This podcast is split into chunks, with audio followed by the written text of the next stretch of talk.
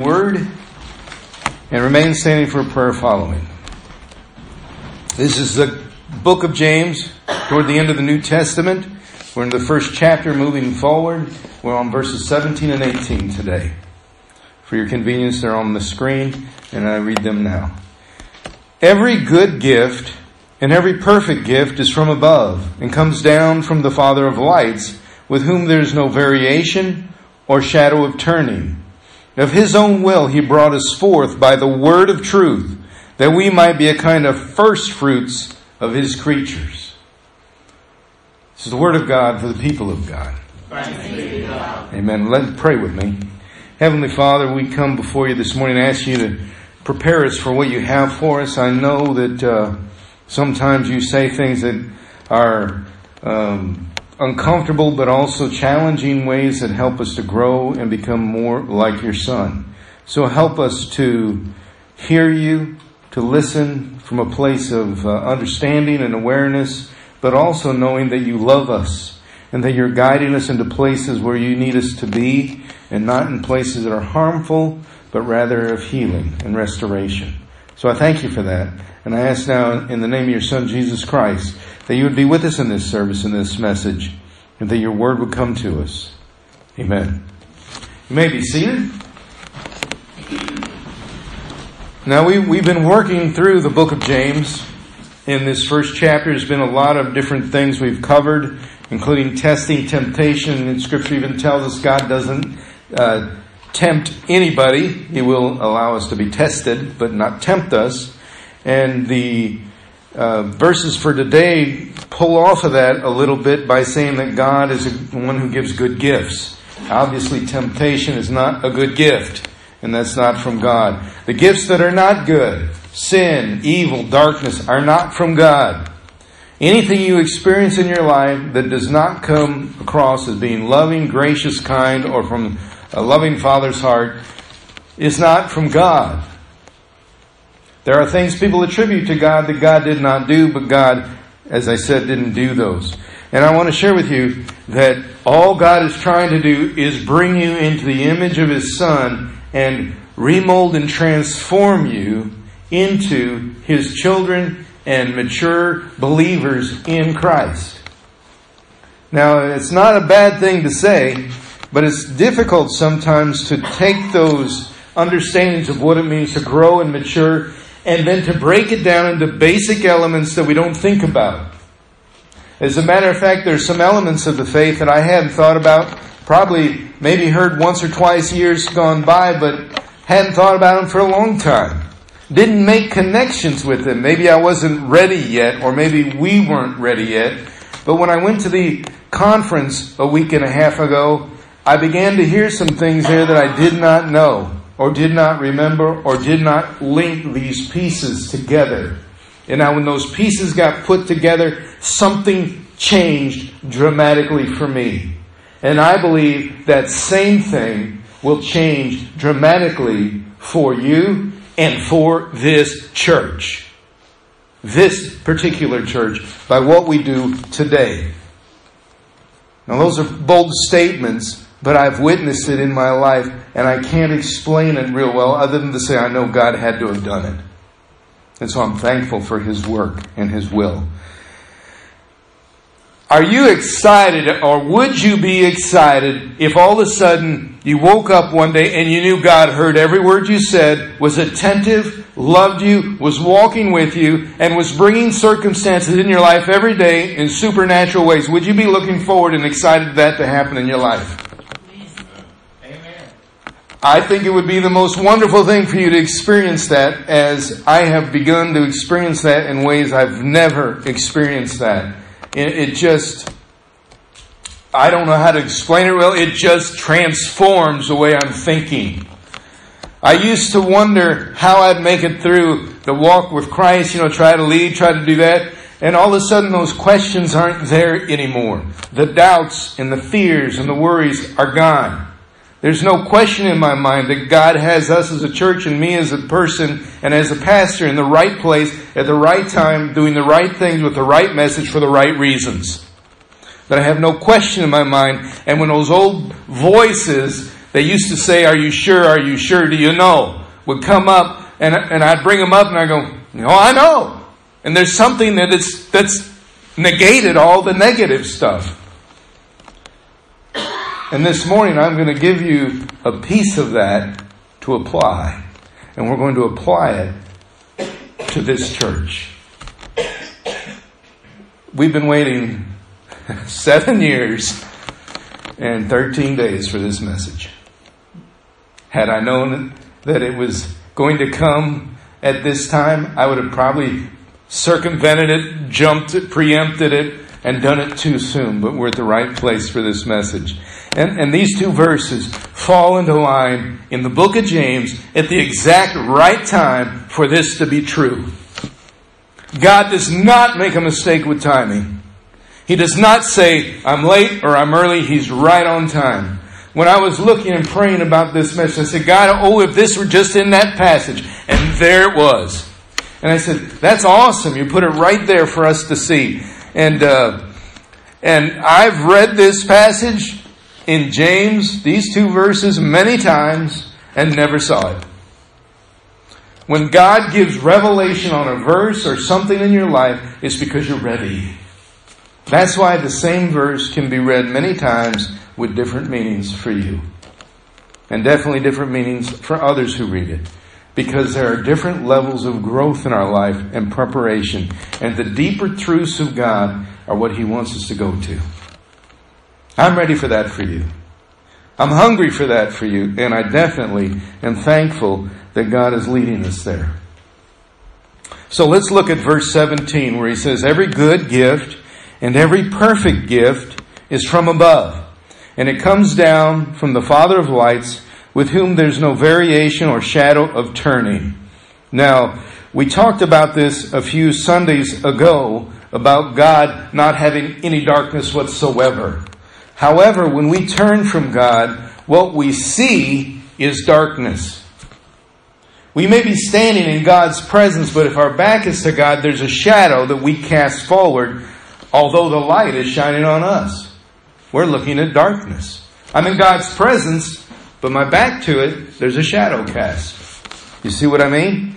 And sometimes we think God has created the shadow. But it's because we're looking away from what God has called us to. And, and get this, I'm going to put a piece in here for you that, that I didn't intend to this morning. But a few years ago, we did a sermon series called Turning 180. And 180, turning180.com got that website where all our sermons are archived at, are from that vision that God gave. If you remember at that time, we talked about being 180 type of people, a person who turns away from themselves and their direction to God 180 degrees. That is what we talked about. And in that sermon series, we also talked about this church being one church on Route 80. I thought that was pretty awesome that God gave us all that. But He also did something else at that time, and He began to do some miracles and things in our presence to show us that God was with us, to keep us moving forward to what He wanted for us. Now, this is a side note a person my height should weigh 180. Is there any congruence with God? Now, I'm not saying you should weigh that, but I should. And God gave me this 180 word several years ago. I didn't even think about that until I put my goals down for my work health. I want to weigh 180, and I'm thinking that's uh, you know that's what I've always said. And then God said, "Well, don't you think that that's what I've been trying to get your attention on for four years?" And I said, Yes. 180. Now, why is that important? Why do I say that? It's because when we turn with our back to God and cast a shadow, we've turned 180 the wrong way, thinking that God did that. If we turn back to God, the light comes upon us and the shadow dissipates because we don't see it. It may be cast behind us, but that's where darkness is, is behind us. It's in the past. It's no longer part of our present or the life with God that we walk on. It says in Corinthians, chapter, 2 Corinthians, that there's a light that shines on us that is the same light that shows and reflects the glory of God on the face of Christ. God's glory was seen on the face of Christ because he was looking at the Father.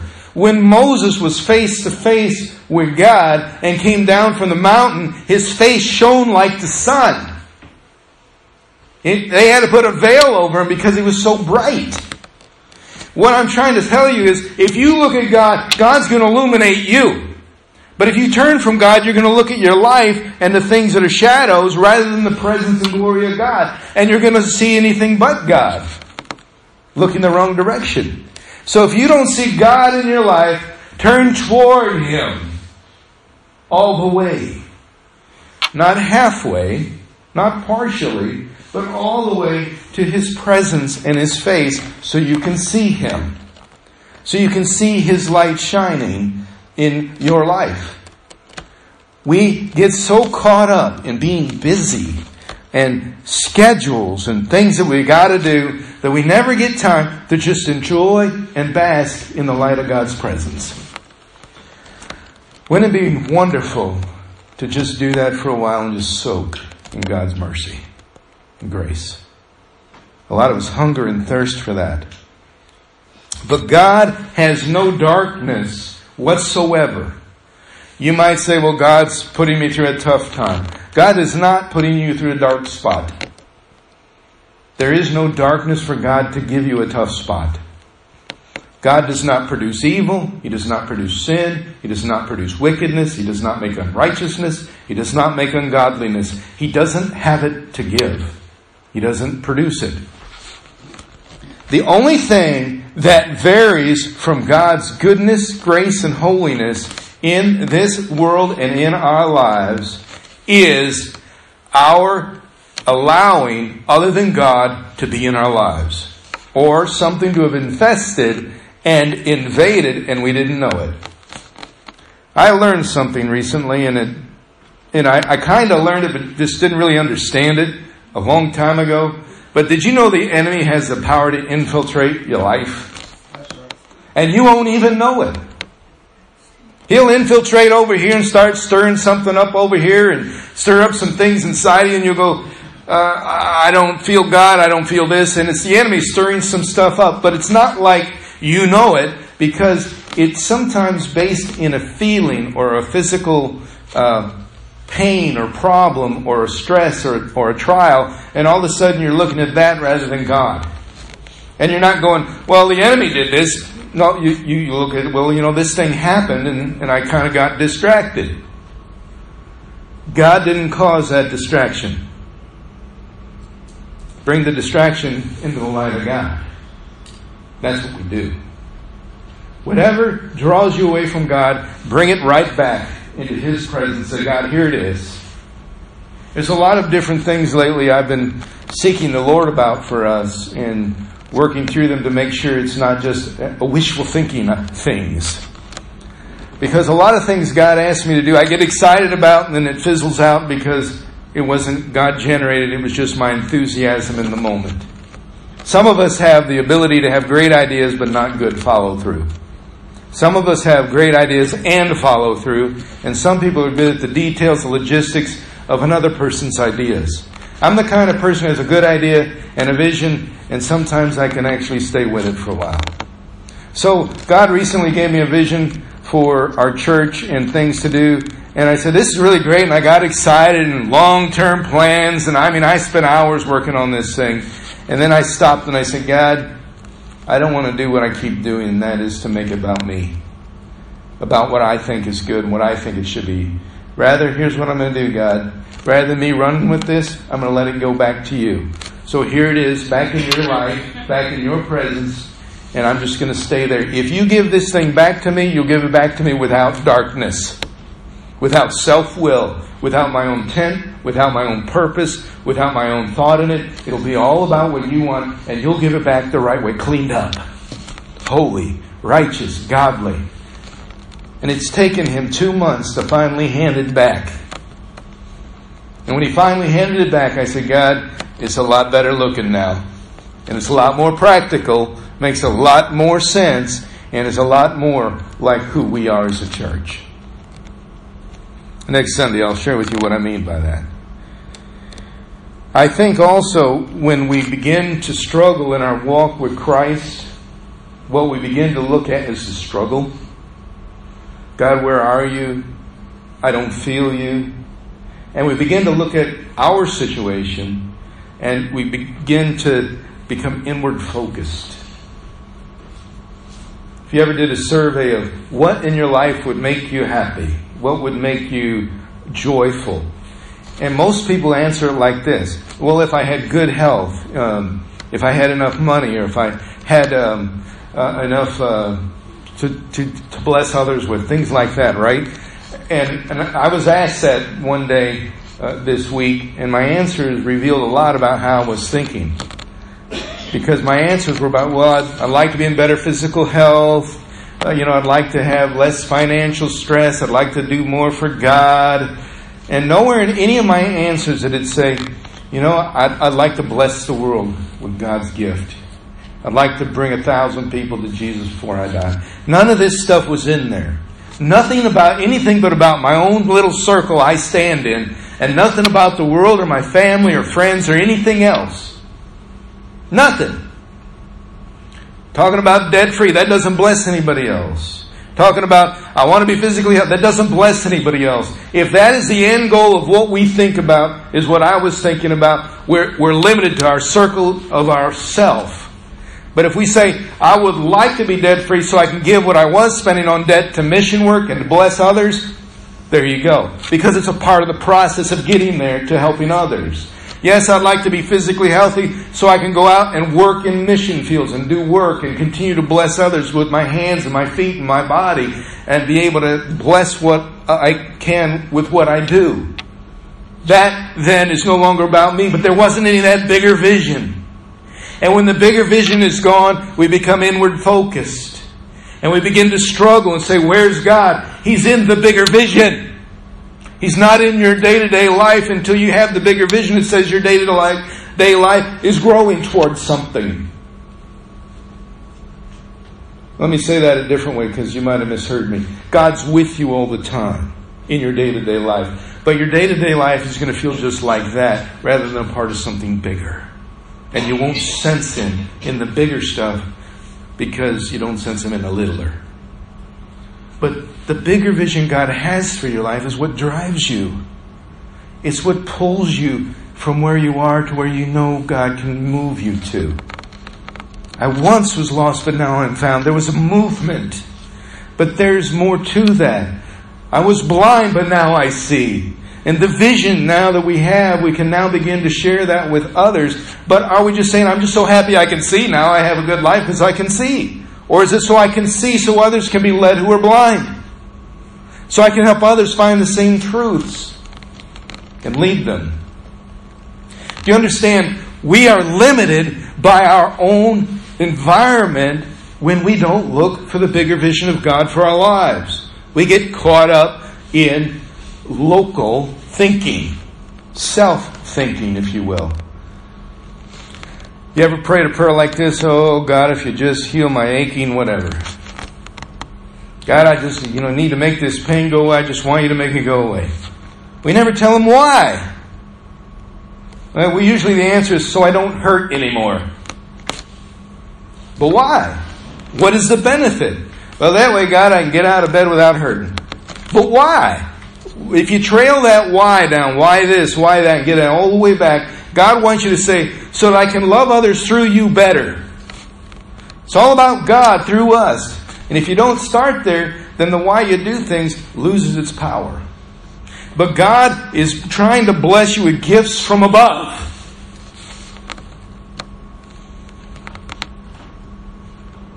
That you would be a gift from above. And we're trying to get this worldly gifts and things for this life only, and that's what we think about. And in that way, the enemy has distracted us. And Scripture says when we think about this world, we're under a curse. And that curse can affect us physically, emotionally, mentally, and definitely spiritually. And you can say, well, you know, no one's ever cursed me. No one ever had to say to you, hey, you know, I wish that something bad would happen to you. That isn't what this means. It means when you open yourself up to other than what God has for you, the enemy has free play in your body, in your mind, in your heart, in your emotions, and he can wreak havoc. in you, and you don't even know the enemy's done it. But what happens is, at that point, you've made an agreement with the enemy that you didn't know you made at the enemy. Here's an example. Suppose somebody, as a young child, sees a snake and is terrified. Fear, right? Now, fear is in the gift from God. The fear of God is wonderful, but the fear of snakes is not a gift from God. It is not a holy, righteous, loving gift. Would you agree? I think we can agree on that. But if at that moment that that person got that fear of snakes, a small child said, if you'll just keep me away from snakes, I'll never go near the woods again. Or I'll never walk in the tall grass again. Or I, I think maybe you, you did that because I was being mean to that neighbor kid. I'll never be mean again. And we make an agreement so we don't have the pain to come back anymore. I know it's like this. When my uh, hip's hurting, I go, okay, God, if I don't lean that way, it won't hurt. So I'll not lean that way. And I never know if it's healed because I never stand upright. You see, a child makes an agreement, and as an adult, we just think it's natural, but it has manifested and grown. So that that fear has implemented itself that I'll never do this. If it's something bad happened while you were trying to do something, you'll say, Well, I'll never do that again because look what that causes. That's an agreement with the enemy, not God. And so we walk along in this condemnation and the curse of that agreement that we've made. And the enemy uses that and we agree with every step along the way until finally, man, I'm never going in the woods. I'm never going hunting, never going hiking, never going fishing because you never know. And I'm never going in a dark basement or a moist basement. Someone got to keep that dry because there might be snakes. And there's a stick on the ground we're walking. We'll go, oh, there's a stick. Now I can't be walking on a place where there might be sticks. Do you understand how this can come to paranoia and OCD? And it was just a simple agreement, but the enemy has now invaded, and now we're doing things to avoid things that are actually good for us. God might say, Come apart and pray with me for a while in this place. And you might say, But I'm not good with being alone. I get scared alone. I get scared in the dark. And God said, Come away. Come reason with me. And we don't want to do it. This is what I'm talking about by those agreements, and that's a curse. It's not a, a pox, not a hex, it's a curse. And it stays and manifests itself in our thinking, in our bodies physically, and in our lives. And what happens is we don't know those things exist. It's true. Now you might be thinking, well, that sounds like a bunch of wishy washiness. It might until you read verse 18. Verse 18 will rock your world if you get this. It will change everything in your relationship with yourself, with Jesus, that you've been hungering and thirsting for if you catch this. Listen to this. It says, Of God's own will, He brought us forth. Uh, brought us forth from something, I'll get to it, by the word of truth, or the truth's word, that we might be a kind of first fruits of His creatures. Now, He brought us forth from something and that's darkness. Why? Because God is birthing us. That brought us forth. He's birthed us. He's brought us forth a new life in Him, in Christ, right? So if He's birthing us, that means there's a birth process, that there was a need for that. Now, I have to say that as a first fruit and as being birthed, you don't have a choice who birthed you. You didn't have much say in the matter. You were born when you were a baby, and you didn't go, well, I, you know, that's not how I want to be born. You were just born, it wasn't your will that did that. When you're reborn, it's God's will that rebirths you. In uh, John chapter 3, when he talks to Nicodemus, he said, You must be born again. And Nicodemus says, How am I supposed to do? Crawl in my mother's womb? And he says, No, the Holy Spirit rebirths you. It's by the will of the Spirit that you're reborn. You can't rebirth yourself, is what I'm trying to say. So, God brings us forth from darkness, from death, to life, to His light, to His truth, and it says word of truth. word of truth there is gospel. The gospel. The truth of the gospel. And we, we think the gospel is you believe in Jesus Christ, you'll be saved. That is the beginning of a relationship with Jesus Christ. That's not the extent of the gospel. Otherwise, the gospels and the epistles wouldn't say, work out your salvation with fear and trembling. You work it out because it's still being manifested through you. Your life is a product of what you believed and experienced. And this morning, when we begin to look at the word of truth, we're going to hear that God has a specific thing to speak over your life about you that's true, and it will pull you out of the darkness you've been walking in. And you might say, Oh, I'm not walking in darkness. I believe in Jesus. I love Jesus. But have you broken off the things that you agreed with throughout your life that you still live under the condemnation of? Are you walking in fear? Do you 100% know that you know that you know and you love Jesus, want to serve others, and never ever have a question? I promise you this morning, I can't say that with full conviction. I never had a question about God's existence. You've heard me say many years ago that I'm a skeptic, and, and that's a good thing, especially as a pastor.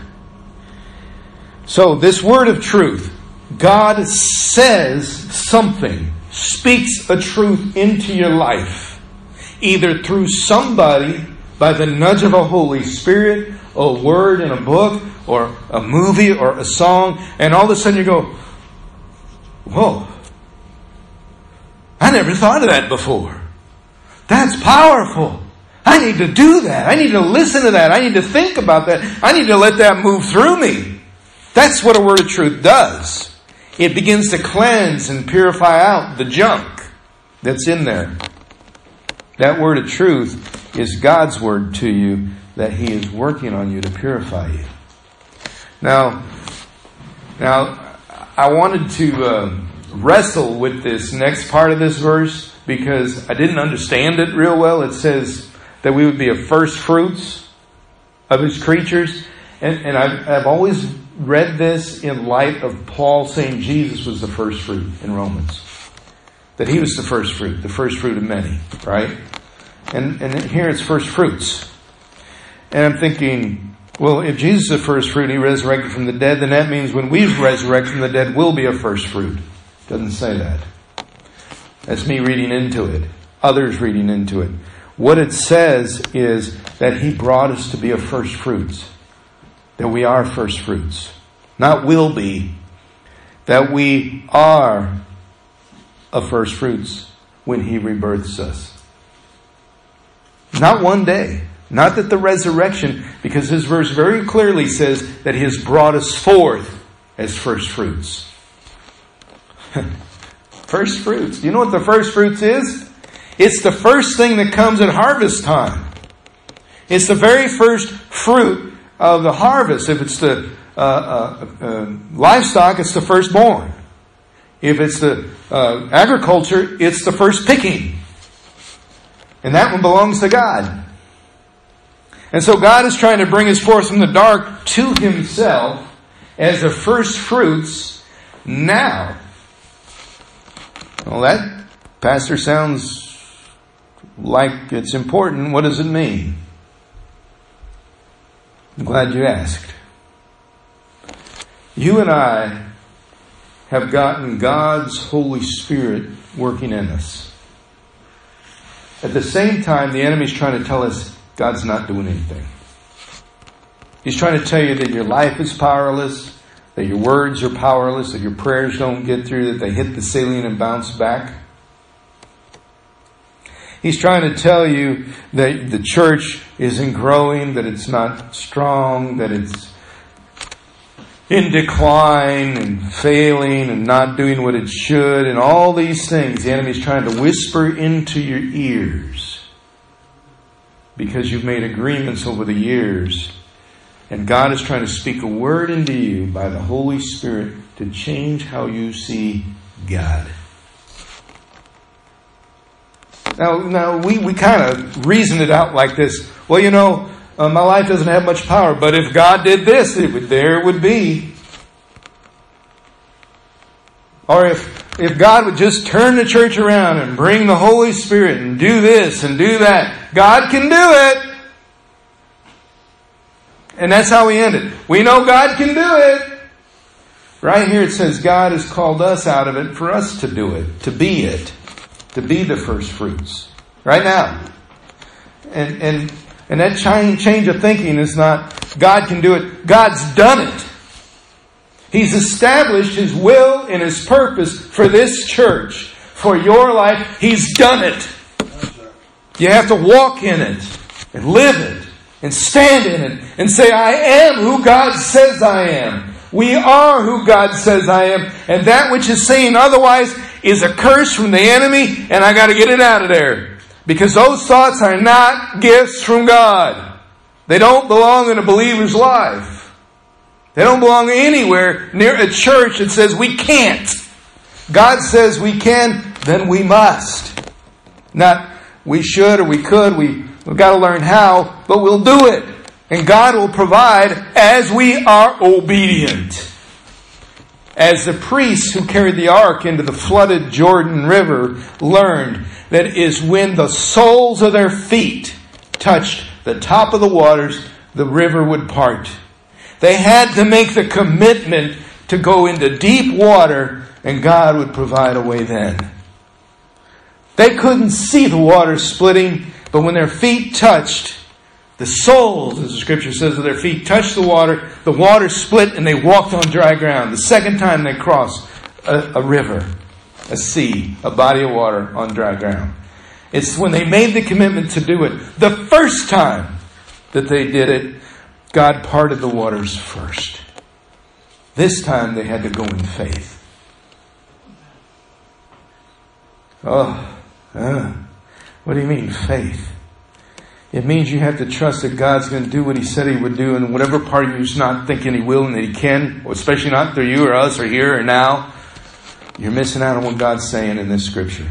You are a first fruit right now, and His word of truth is in you. Word of truth is God's heart for you to convince you, confirm, encourage, challenge, or restore you.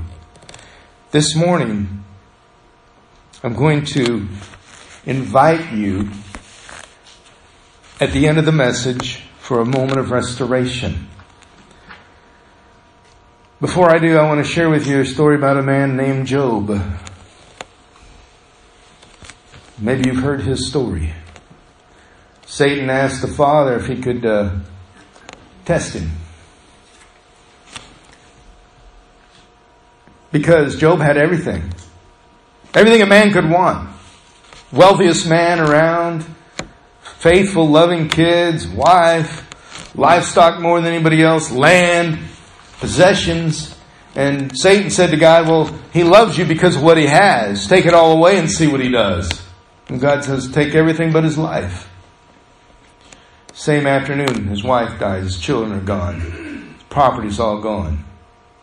His friends are gone, except for three very annoying ones. Um, yeah, if you read Job, you know what I mean. Um, and uh, all his possessions, and then his health, where he wishes to die because he's so sick, and he won't die because he, Satan can't take his life. He can just make him pretty sick, and, and he wants to die, but Satan won't finish the job. He's not allowed to.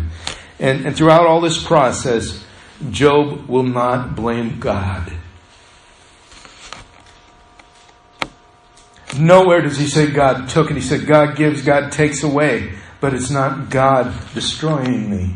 He's not sending me bad things.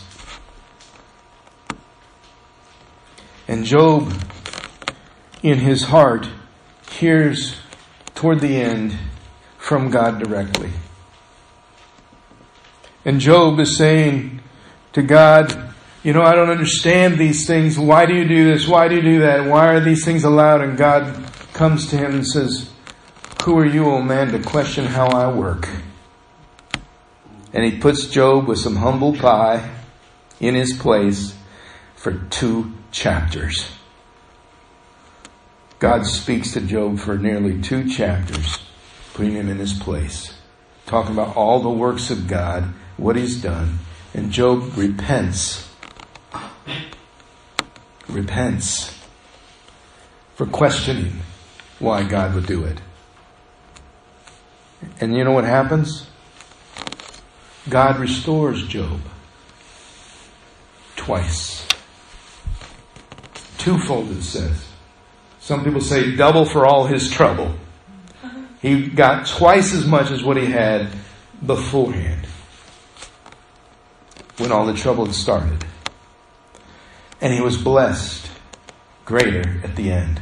Now, why do I tell you this? Because when we begin to look at the struggles in our life and we begin to say, well, God's doing this or God's doing that, we don't understand that the, the enemy is trying to take things. He's not coming to help you. John 10 says the enemy comes to kill, steal, and destroy. And that's what he does. He takes our health, he takes our peace, he takes all these things because we've allowed him space that we didn't know he allowed. And one of the things we need to know is that those agreements we've made in our life throughout our lives are things that have given him room. And today, we're going to break those agreements and the curses that are upon us, and we're going to forgive all those people who ever hurt or said or did anything to this church. Because I believe this church has lived under a curse from people's comments and thoughts, and we need to walk in forgiveness this morning. And John, uh, John, sorry, Solomon says in his wise counsel from God in, in Second Chronicles, I read it as a call to worship. He said, My people who are called by my name will humble themselves, pray, seek my face, turn from their wicked ways. I will hear from heaven. I will forgive their sin and I will heal their land. Unforgiveness will stop God's growth in your life. It will stop you at that point. Whatever age you were that that unforgiveness started, at whoever or whatever you were unforgiving toward. Now, I want to share this with you. Every church has people who love it and people who do not. Just true. But this morning, we're going to break the stuff off of this one that says God can't use this church. People said, I'll never be in that church ever again. People have said that about every church and this one. And it's a curse. You might say, oh no, it's just somebody saying something. The enemy uses that to attach that to them and someone else because it's not a gift from God. Someone saying, I'll never be in that door into that church again. That is not a gift from God.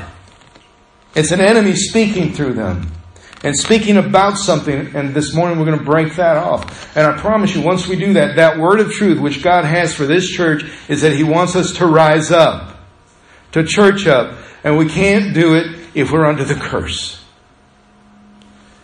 Now you say, well, that kind of sounds Old Testament stuff. No, listen to me very carefully. Every person is under the curse until the curse is broken. The blood of Jesus Christ at the cross of Calvary and His resurrection covers all curses. But you have to break them and loose it and offer forgiveness so that there's no attachment and the enemy can't do it anymore. I don't want any more portals, doorways, entryways for the enemy to mess this church's mission mystery up. That's what I'm trying to say. And I don't want it for you. He's done it to my life for 55 years, and this last week he quit. I got freedom. I didn't know what it was like to walk without a curse. I didn't know I had one. Didn't believe such a thing could exist. I thought I was under the blood and I am. Salvation's sure.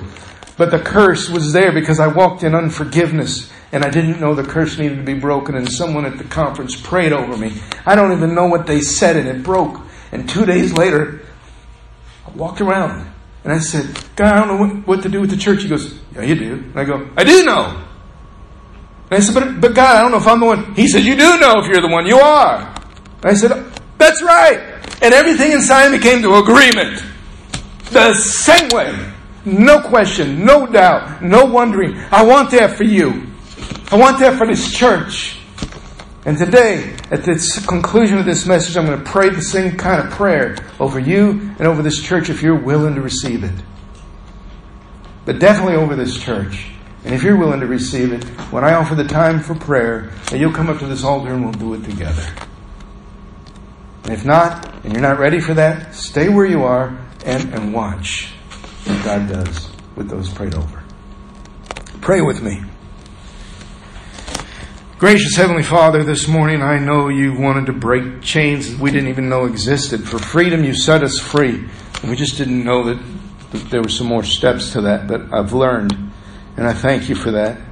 And I'm so thankful that it's not too late for us to do this. It's the right time. That your word of truth has come to us. It came to me. You know, I didn't understand it. I received it. And I thank you for it. So I'm asking you this morning that you would take us this day by the hand, reminding us that the cross has covered it all. There's enough in Jesus Christ to go beyond whatever we've come against and whatever's come against us. Inside us, in a church, in our community, in others, we come against that this morning, Lord Jesus. In the name of Jesus Christ, we come to that. And we're going to pray here in just a moment, Heavenly Father. So get ready, because the prayer is for you to hear from heaven and heal this land. This I pray, Heavenly Father, that we would be the first fruits right now. Amen. I'm going to invite you into prayer with the